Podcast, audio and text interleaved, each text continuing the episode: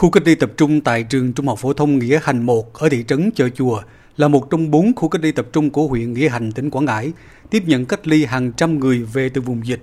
Sau khi ghi nhận một ca mắc COVID-19 tại khu cách ly này, 11 người đi cùng chuyến xe và ở cùng phòng với bệnh nhân đã được đưa đi cách ly riêng tại một khu vực khác.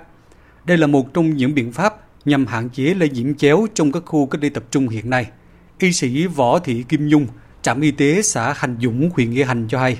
Ờ, hướng dẫn cho người cách ly là đeo khẩu trang, giữ khoảng cách và giữa thằng nọ thằng kia, giữa người nọ với người kia, không được tụ tập, không được qua lẹ. Sàn ốc là phải giữ vệ sinh cho sạch sẽ.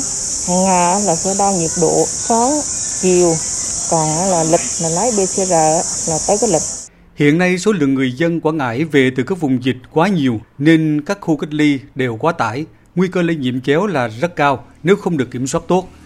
Khi mở rộng các khu cách ly tập trung ở tuyến xã đã xảy ra tình trạng thiếu nhân lực tại chỗ, công tác kiểm soát nhiễm khuẩn, vệ sinh môi trường, dùng chung nhà vệ sinh, nhà tắm vân vân cũng gây nhiều khó khăn trong phòng chống dịch.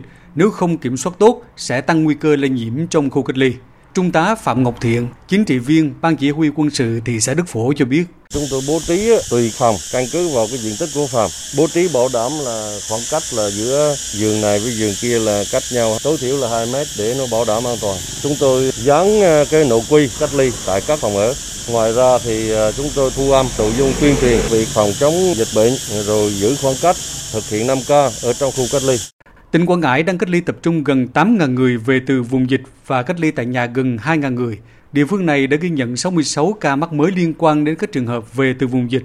Để phòng lây nhiễm chéo SARS-CoV-2 trong các khu cách ly tập trung, Chủ tịch Ủy ban nhân dân tỉnh Quảng Ngãi yêu cầu Chủ tịch Ủy ban nhân dân các huyện, thị xã, thành phố tăng cường quản lý, kiểm tra, giám sát chặt chẽ tại các khu cách ly y tế tập trung trên địa bàn.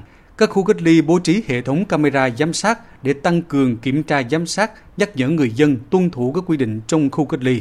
Đại tá Võ Văn Dương, Phó Giám đốc Công an tỉnh Quảng Ngãi cho biết.